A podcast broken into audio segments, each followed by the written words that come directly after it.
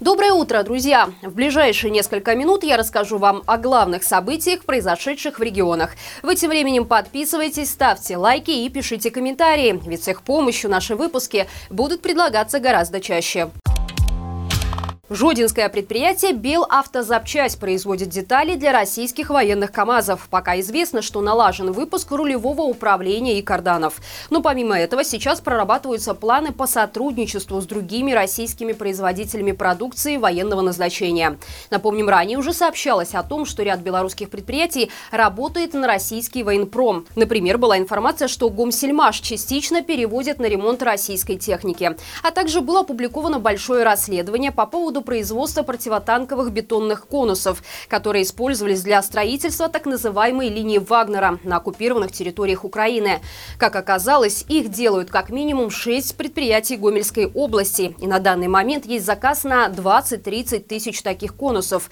И, судя по всему, помощь армии агрессора белорусскими производствами становится массовой.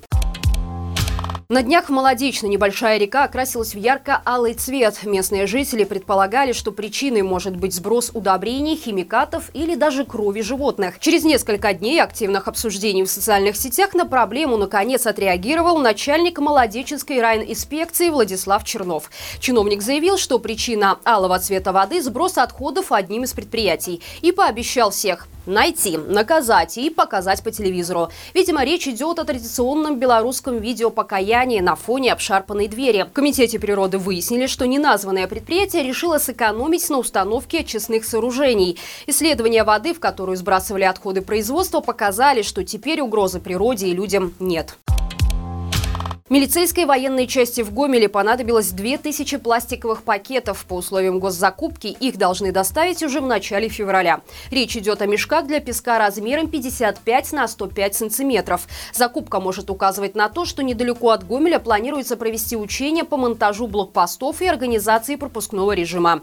Такие учения сейчас проходят в Пинском и Столинском районах Брестской области. Там тем временем милиция решила бороться с наркозакладчиками инновационным методом. Для местных студентов и школьников будут организовываться специальные стримы из мест лишения свободы. Планируется, что молодые люди, которые осуждены по наркотическим статьям, в прямом эфире будут делиться своим опытом, рассказывать о том, как попали за решетку и как им сейчас живется. Поможет ли этот шаг справиться с преступностью, пишите в комментариях под этим выпуском.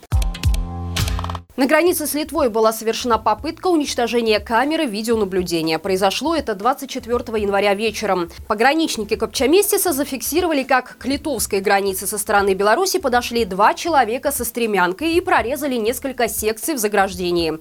После, взобравшись на лестницу, пытались ножницами для металла сбить видеокамеру и датчик инфракрасного излучения.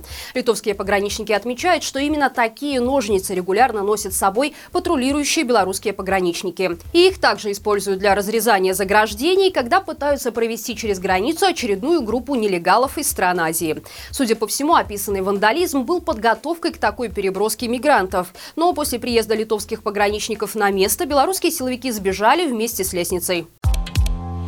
В Чаушском районе под воду ушел подвесной мост в деревне Петуховка. Это последствия относительно теплой для зимы температуры и постоянно растущего уровня воды в белорусских реках. По сообщениям Белгидромета, теперь превышение опасно высоких отметок наблюдаются на притоке Днепра реке Друдь и деревне Городище, на Березине в Бобруйске, реке Проня возле деревни Летяги. На днях также вскрылась Березина в районе города Березино, а значит в ближайшие дни здесь начнется разлив. Тем временем в Гомельской области был признан признан предаварийным очередной мост. Речь идет про переправу через Сошу Коловетки. После проведения оценки технического состояния конструкции через мост был запрещен проезд грузовых автомобилей массой более 5 тонн и пешеходное движение. Для легкового движения останется только одна полоса. На сегодня в Гомельской области в аварийном состоянии находится как минимум 6 крупных мостов и путепроводов. Пинские дорожники примеряют на себя роль маркетологов. Из-за отсутствия денег на ремонт дороги в деревне Галево, которая примыкает прямо к райцентру, главный инженер Пинского ДРСУ предложил скинуться магазинам ОМА и игрушек. Главный дорожник города отметил, что это обязательно увеличит прибыль торговых объектов, так как речь идет о подъезде к перечисленным магазинам. Причем для Пинска такой подход, судя по всему, становится нормой. Ранее дорожники уже развели на ремонт дороги магазин «Рудный кут» Пинского райпо. Отличная идея для дорожников Гомеля, где уже пару месяцев не могут починить остановку с откидной секцией крыши. Пока коммунальщики думают, где найти деньги, жители Реческого проспекта прозвали эту остановку кабриолетом. И, судя по всему, это название приживется надолго.